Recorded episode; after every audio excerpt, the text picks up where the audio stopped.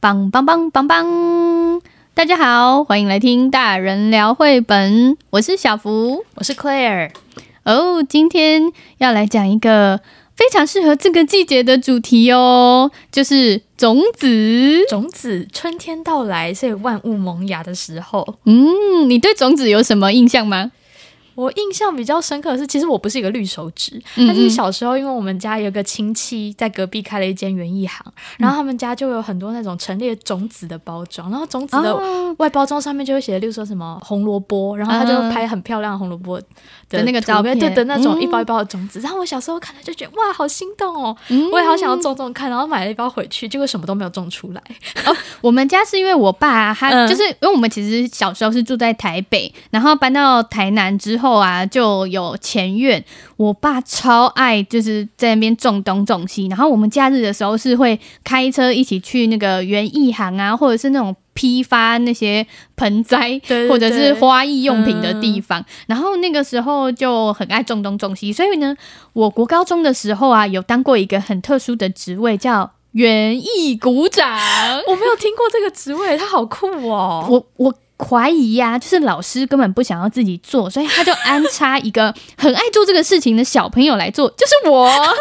可是你感觉蛮享受其中的吧？对，就是老师会给给你一笔经费，例如说五百块，他就说，嗯，你就去照顾我们的那个花台，因为那个教室外面不是都会有一些可以放盆栽的地方嘛。嗯、然后我就会呃指使我爸说，爸，那个假日的时候我要去帮班上买盆栽啊，我爸就很乖，他就会配合我，对，然后就去买一些草花啊，就是盆栽，还有培养土跟种子，然后那个时候很好笑哦，就高一的时候啊，我就是除了买一些草花，就是也是被种子吸引，然后就买了几包，像是嗯番茄或者是一些香草类的，然后后来就是有一株那个小番茄就真的发芽了耶，因为我们那我们那个教室它的位置采光还不错，就是旁边没有遮蔽，所以阳光就是会斜射进来，它还真的开花哦，然后就长出了小番茄。真的，因为我们那个楼层没有很高，我印象中好像才二楼吧，所以其实那个蜜蜂、蝴蝶会飞过来帮它授粉，嗯、然后就真的开那个小番茄的花是那个黄色，然后就真的开，就是长出了一个好小好小，就是只有你的那个拇指的指甲那么大的小番茄，我就好兴奋，然后就是跟我的朋友一起拿着那个小番茄，就是下课的时候去找导师献宝，然后我的导师他就看了一眼。你猜他做了什么？他就直接把它丢进嘴巴里吃掉哎、然后我就跟他说：“洗吗？”我就跟他说：“老师，我还没有洗耶。”然后他就说：“嗯，没味道。”那你当下的心情是什么？我想说，珍贵的珍贵的小番茄被吃掉了，还来不及给更多同学看，就嗯被吃掉了，好笑。那你就期待第二课长出来吧。就后来好像就没有再长出来了，但是就是那个花圃就是呃顾的还不错，它就是轮流会有不同的花长出来，然后我就是从那个时候开始体会到那个园艺的快乐，啊、对，但是我。现在就是住的地方，因为楼层比较低，是三楼，然后旁边那个阳光会被隔壁栋的大楼挡住，就只能种一些那种不太需要日照的植物。对呀、啊，就有点可惜。好想要有一个自己的花园哦，因为我爸他就是你知道很爱 DIY，所以我们小时候周末都是去特立屋的，哦、然后特立屋还找木材那种，对，特立屋还会有一区是那种园艺用品店。哎，园艺用品，哎，特利屋就是一个店哦，园艺用品区啦。然后我那个时候还求爸爸买了一本，就是日本的那个他们写的一个园艺书，然后这是翻译成中文的，然后他就会介绍各个不同的花园。然后我想说，就一直在幻想说啊，我也要住在山林里面啊，盖一个木屋，然后我要种玫瑰，然后我要种什么呃薰衣草啊、鼠尾草啊，好浪漫哦，啊、那个是人生的追求哎。对，好，我希望搬到一个有阳光的地方，可以就是完成我的绿手指梦。嗯，好，那我们就先来第一本很有春天气息的绘本吧。对，它的书名叫做《然后春天就来了》，然后听起来是一个很文艺。然后它的封面呢是一个小男孩跟一只狗狗，小男孩手上拉着一条推车，那个推车上面有盆栽还有土。嗯，那个黄色的看起来很像水仙花，刚好就是春天的花，对，春天的表征。一翻开来呢，看到一片土黄 土黄色的大地，请问你有什么感觉？我觉得这本书的整个调性都让你觉得很文静，就是非常的安静，因为它就是一个小男孩在等待春天的过程，他又藏着一点幽默在其中。嗯，比如说他的图画，他一开始就说，刚开始你只有土黄色。到处都是土黄色，它的文字非常的简洁，然后它的那个幽默是呈现在图像里面的，对，它感觉很像是有一个人在跟读者对话的感觉。对，他在讲述是一个第三者的角度在旁观这个故事，嗯，然后我们就很像在偷窥那个小男孩，对，对，他做了什么事情？对，很像是有架了一个摄影机在旁边一直观察他，嗯，然后我们就在旁边一直偷窥他。就是小男孩他把种子丢进了那个土，然后他们家狗狗就在旁边看着他。这只狗狗好像我们家的帕比，只是我们家帕比是立耳，它是垂耳，它是不是有点无言的感觉？就是就默默看这一切发生，主人在干在干嘛？对，然后。接下来他就是哎，期待下雨，然后就下雨了。然后他的下雨就是那个小男孩很孤零零的拿着一把红色的伞啊！我知道为什么这本书一直呈现一种安静的氛围了，是因为。那个小男孩的表情或是动作都有一点厌世厌世的，而且他的他是戴着眼镜的，然后他眼镜镜框已经遮住他的眼球，所以你其实看不到他的眼睛，对，对不对？然后他也没有人可以讲话，他也没跟狗讲话，所以他他是看起来是有点寂寞，因为他就自己一个人孤零零有在做这些事情，事情对。然后他就说，虽然还是土黄色，却是充满希望的土黄色。对，为什么呢？跨页图上面有点不太一样，它之前是土黄色，但是现在有一点鲜黄色。然后还有梦，你可以看到动物们开始出现了。嗯，这个是小鸟，然后兔子，还有乌龟，是他的宠物吗？还是他的大自然朋友？大自然朋友，嗯、就是哎，春天要来了，所以动物们慢慢的都出现了。而且他在他就是种种子的地方，他就有放那个牌子。这个是豌豆吧？对对，他他们不是写字，他是画一个豌豆的图片或是照片在上面。他好像种了一些不同的东西，然后他还拿那个放大镜在那边观察，说：“诶，是不是有一点绿绿的啊？”结果呢，没有，还是原来的土黄色。然后他就看起来有点沮丧，然后跟狗对望，就有点无言。然后又过了一个礼拜，他去施肥啊，他撒更多的种子。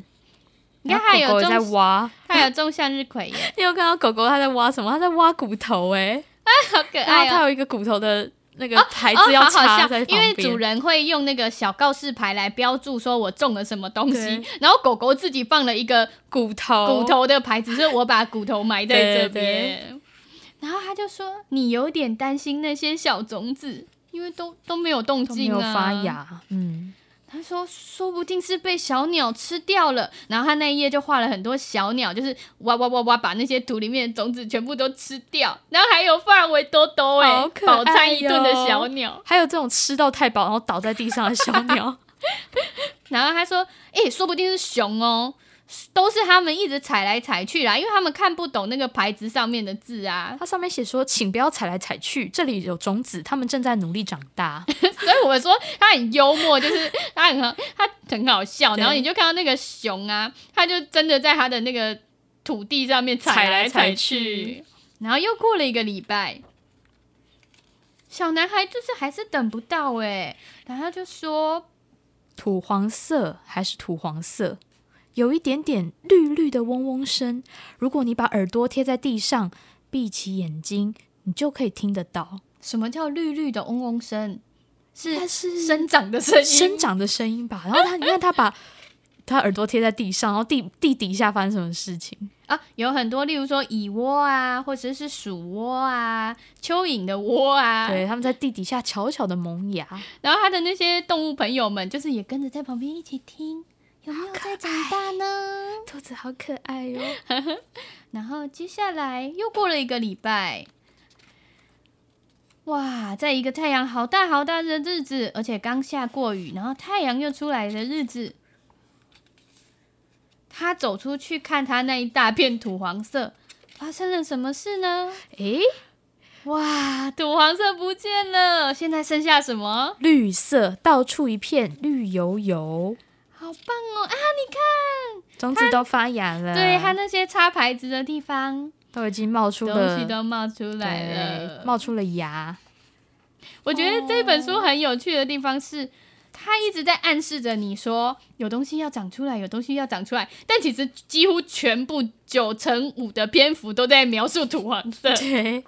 然后就是在等待的那个，对，它是一个等待的心情。有什么事情会让你一看到或是一感受到，你就觉得说啊，是春天？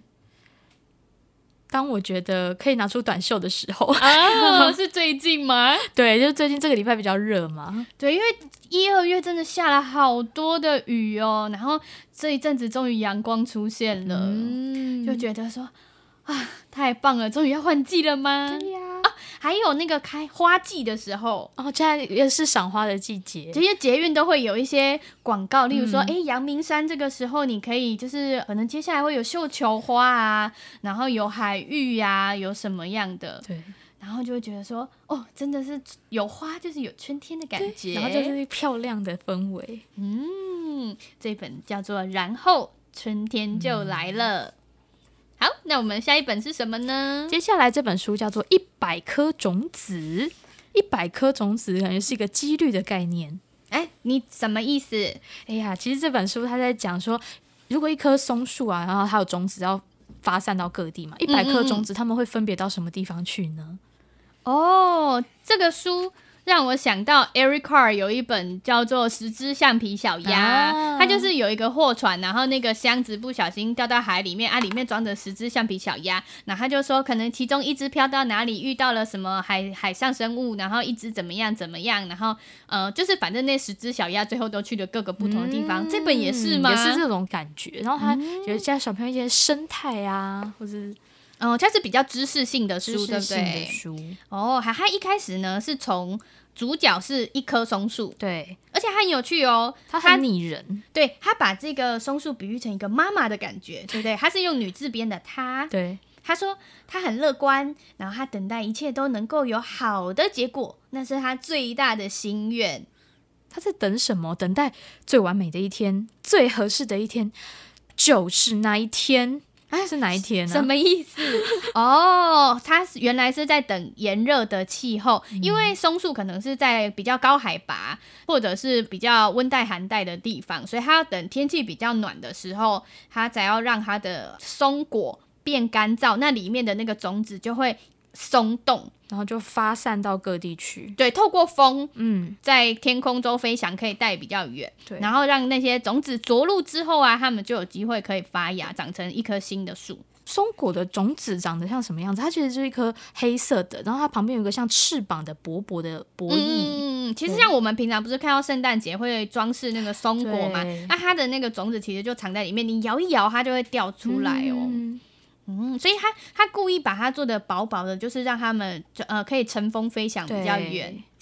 好，可是他说这飞走的一百颗种子里面有十颗被气流卷走，最后掉在马路上。哎，哦，那这样子车子开过去不就压碎他们了吗？对啊，所以他说这个地方不适合这么微小的种子。那剩下的九十颗里面呢，有二十颗沉到河里。可是它们不像一般种子啊，它们有些可以在水上漂浮，可是它们就沉到水里面，然后被鱼吃掉了。对，因为有些像是不是一些海边的植物，它们的种子可以甚至漂流到别的小岛，那它们可能上面有气势或者是什么的。可是松树的种子没有，对，它们没有这个生存条件。对，剩下七十颗，哎，有十颗落在石头上。哦，在石头上面好像也不太适合它们生长，因为它们可能没有缝隙，没有它们生长的空间。对，那剩下六十颗，有二十五颗被鸟儿啄走了。更准确的来说，有四颗被松鸦叼走，六颗被是什么喜鹊嘴雀吃掉，还有十五颗消失在贪嘴黑鸟的肚子里。哦，还有不同品种的鸟会去吃它们。对呀、啊，就是它们成为了这些鸟的食物。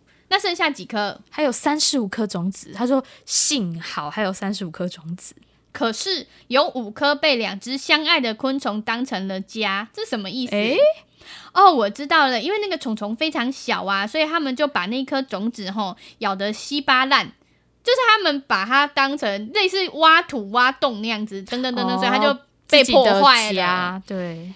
哎，所以这五颗也没有活下来耶。那现在还有十颗被一只松鼠带走了，另外十颗则被一位男孩拿走了。他蹦蹦跳跳时像极了松鼠。那他们两个分别分了十颗种子回家。对啊，然后因为被被松鼠带走，他就说：“哦，这些种子没有办法在松鼠的肚子里面成长。”哎，然后他很好笑，他还说：“你想，他们能够在你的肚子里面长大吗？应该不行。”嗯，哎，可是如果我便便出来，然后那个种子还在啊？哦，这是不是一个梗？我不知道，但是让我想到那个。子儿兔兔那一本书，哦、它就是李景伦老师的作品，超可爱。它是那个小猪不小心吃了木瓜种子，然后一直在幻想说，我的头上会不会长木瓜树啊？好，反正飞走的一百颗种子，最后只有十颗留下来。可是很遗憾，有七颗死于干渴，就没有水。那怎么办呢？最后还剩下几颗啊？剩下的三颗一路顺利且不断的成长。它们长得又高又壮，可是直到有一天，它们的水啊、光啊、土都不够了，只有一颗能够继续活下去。嗯、唯一留下来的那颗，好不容易长成一株幼苗，这听起来很有希望，对不对？残存到最后，结果被一只毛茸茸的兔子，哈，一口吃掉它的嫩芽还有枝条，没了啊。可是这一百颗本来有一百颗种子，结果最后变成零吗？绝子绝孙 啊！所以说原本故事到这里就该结束啦，但树还是一动也不动的等待。你还记得吗？那个树妈妈说她期待一切都有好的结果哦，结果奇迹就出现了。还记不记得前面有讲到有很多鸟把那些种子吃掉了？有，他把吃进肚子里的种子散播在各地。哦，他他扁扁出来的时候，他把种子一起打了出来。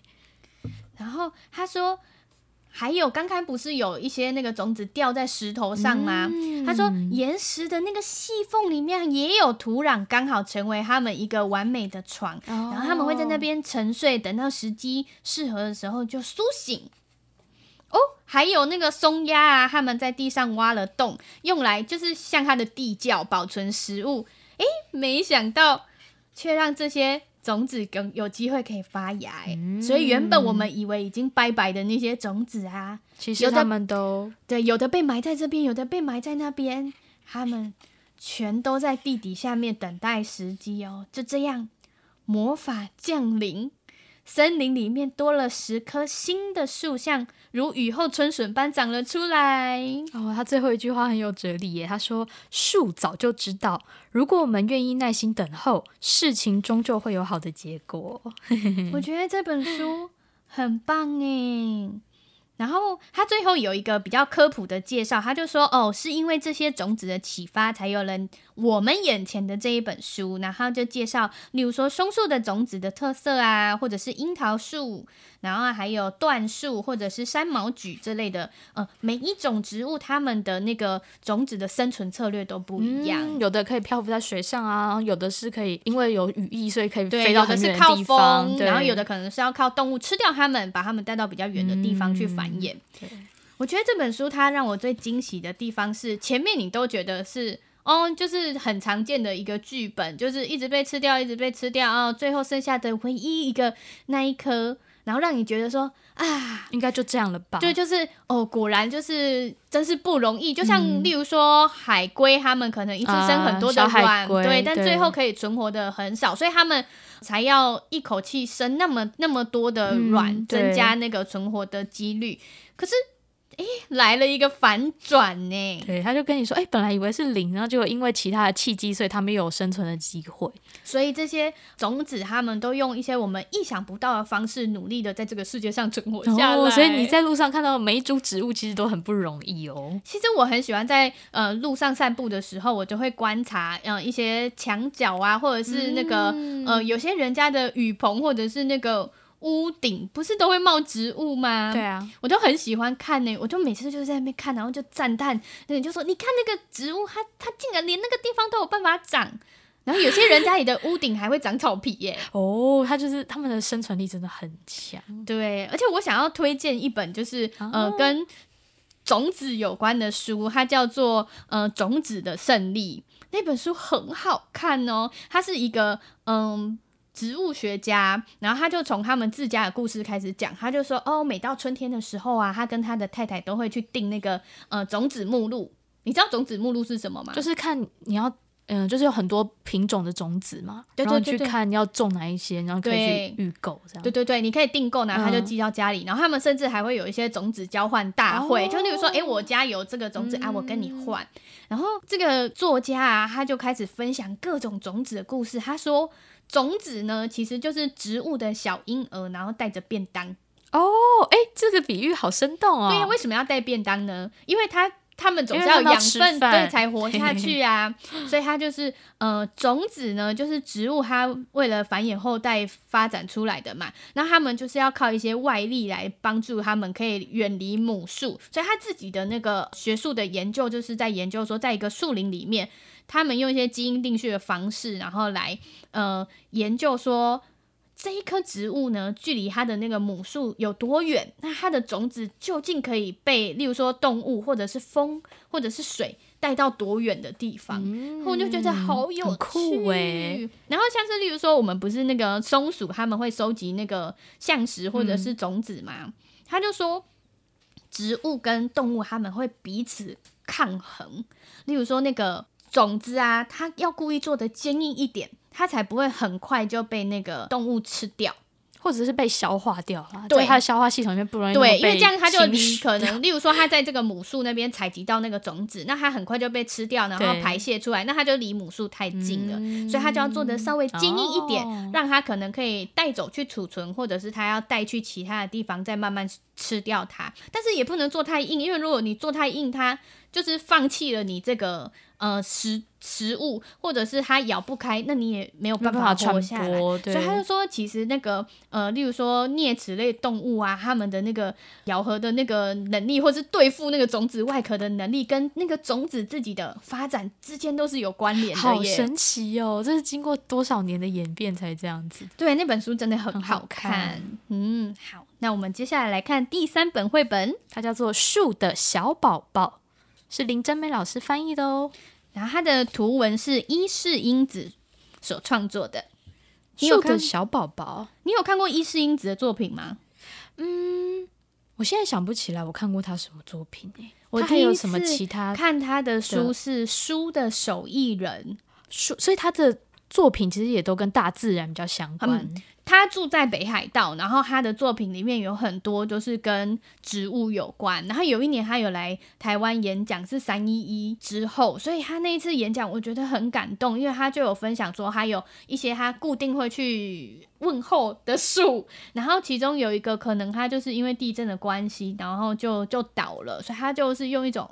哀悼的心情去看他吧，嗯、然后他就把他很多对自然的感受，就会放在他的作品里面。他是一个很热爱大自然的人，没错。嗯、他这本书超可爱的，他很轻松，他把那个树的种子拟人化了，就变成小宝宝。对，很多很可爱的小宝宝哦。然后他就是，其实他没有什么很复杂的剧情，然后他就是画了很多不同的植物，例如说有榆树。的宝宝像亮片一样在空中游啊游，翻啊翻，嗯，然后还有像是梧桐树的宝宝乘着风去旅行，对，然后梧桐树的叶子是比较长的嘛，所以它有办法这样随着风飘，对，很像一艘小船，好可爱哟、哦。那这是什么树呢？菩提树的种，菩提树的宝宝，它是一个像螺旋桨的两、啊，很像那个竹蜻蜓，对，就竹蜻蜓的那个叶片这样，嗯，然后它就是左右带着两颗种子这样子旋转，对。还有什么呢？木槿树跟芙蓉树，然后它就是嗯、呃，很可爱的，用铅笔素描，然后勾勒出那些种子的外貌，但是又有一点，就是把它们创造成小角色，对，好可爱。他说，当北风穿过森林的时候，这些壳斗科植物的果实会咚咚咚的落在地上，咚咚咚，好像可以听到它的声音一样。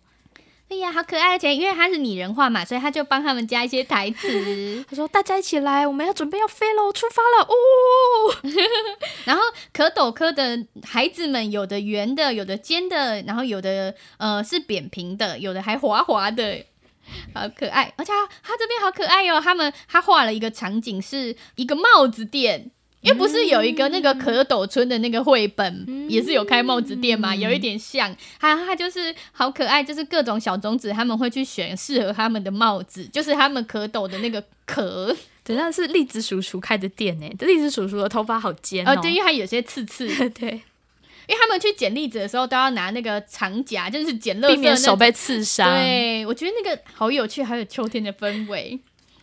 然后还有赤松的宝宝，一个一个从松球里面飞了出来。这就是我们刚才看的一百颗种子的。然后这个是枫树，哎，枫树的好可爱哟、哦。我之前呢、啊、看到这本书的时候啊，我就刚好在我们台南家那边的社区看到邻居家就有种枫叶，然后我就特别去看，真的长得一模一样，哎，就是它有两个分叉出来的那个，嗯。小翅膀，嗯嗯，让他们可以在空中飘。然后接下来是哦，白席树上的寄生树宝宝，白杨树啊，白杨树，就是有各种我们诶可能只有听过没有看过的树都出现在这个里面，而且还有那个水底下的植物也也有他们的种子宝宝。嗯哼，这本书就是非常的可爱，然后他还会说豆荚宝宝在幼儿园举行那个运动会，对，一个豆荚打开来，里面有一颗一颗的小种子，对，一大串，对，啊、嗯，怎么那么可爱？这是鹅什么？尔尔利宝宝的披风好帅气哦，它是一个很长的叶子。但真的也好像披风哦，好可爱。然后还有蒲公英，他说当蒲公英妈妈变成了白发婆婆之后，身体就抽长了。孩子们飞吧，嗯、飞向远方。种子非常轻哦。那他这边就说下次再见喽。下次我们再看到他们的时候，可能已经变成一棵树了耶。对，是一个大人了。哦，然后最后一个，他是一个小诶小朋友，小朋友，然后他就弯腰看着一棵刚发芽的植物，嗯，就呼应前面那种，就是他们嗯、呃、种子落地之后呀，要重新生根，嗯，然后又是一个新的生命。这是一本非常优雅的绘本，然后又生气蓬勃的，因为他们都是脱离妈妈的保护，然后要展开新的。哎，人人生人生新的旅程，树生树成速成速生哈。这本书让我想到一本我非常喜欢的书，它不是绘本，它是一本就是科普知识类的散文。嗯，对，它叫做《森林秘境》，然后它是一个生物学家一整年的观察。那你猜猜看，他观察什么？应该是森林里面的动物生态或植物生态吧？是一整座森林吗？一整座森林应该有一个区域限制，不然一整座森林实在太大了。你猜的没有错，它很酷哦。它就是找了森林里面的一块地，嗯、那块地非常小，就是可能呃一个直径一公尺的圆圈这样子。然后他就固定，可能例如说一两周的时候，他就去呃看那个森林，然后看它的变化。他就不看那个以外的地方哦。然后他就像写周记一样，就是记录说，例如说可能这个星期呀、啊，他讲里面的某一个植物，然后下一个星期他就讲。鹿群经过，然后可能例如说有他们的足迹或有他们粪便，然后甚至还可以带到说这种鹿群它在美国的迁徙的历史啊什么的，是一本又带有哲学，然后又带有一点他对自然的体悟，然后加上他的一些专业的观察，是一本很漂亮、很美的书。它没有任何的照片，照片，可是你光看它的文字，你都可以想象那个森林的样子。文笔很好的一位作家，没错。然后后我为什么我想要特别介绍这本书，就是因为我们刚刚不是看树的小宝宝那本绘本里面，就是介绍了很多那个种子它们怎么样飘散到各地嘛。然后它里面就是也有一张叫做翅果，它就是在讲那个树的种子，它们就像长着翅膀去旅行。那我念一段给你听哦。他说，很少种子能够抗拒重力的吸引。走到往上飞翔的那条道路，但这条道路对树木的命运而言是很重要的。是否能够把种子传送到远处，对树木的基因结构，还有它们在零碎的林地上存活的能力，以及它们在冰河后退或地球持续暖化时迁移的速度，都有很大的影响。嗯，所以你看，难怪那么多种子，它们都是要设计的，可以往越远的地方。移动越好，才不会灭种。对呀、啊，然后它这一章节，它就是在从枫树的种子开始，然后就是介绍各种植物，尤其是就是这种有翅果的这种种子，就是它的，例如说它的移动的原理，或者是说，哎，它们为什么会演化成这样子？而且这本书的封面好漂亮哦，嗯，他画了就是松鼠啊，然后还有那个蕈菇类跟豌豆，然后还有鹿啊、鸟，一个非常文青的设计。嗯，就是它里面讲到，它总共里面有四十三章，嗯，然后每一章节就很像是一堂自然课，嗯，超好看的，分享给大家。好，那我们今天总共介绍了三本绘本，不知道大家最喜欢哪一本呢？你自己最喜欢哪一本？我自己最喜欢第一本，然后春天就来了，因为我觉得它的。对我好，我我私心很喜欢那只狗狗，然后还有小小男孩我觉得好可爱，根本就不是在喜欢种子哎。我自己蛮喜欢那个一百颗种子的，因为我觉得它的反转就是让带给我很大的惊喜，然后你会觉得说哇，就是对这个呃世界充满了希望，就是一种不要放弃的精神。对，好，那我们今天的节目就先到这样，下一集我们还会再介绍其他跟种子有关的绘本。大家敬请期待，好，拜拜，拜拜。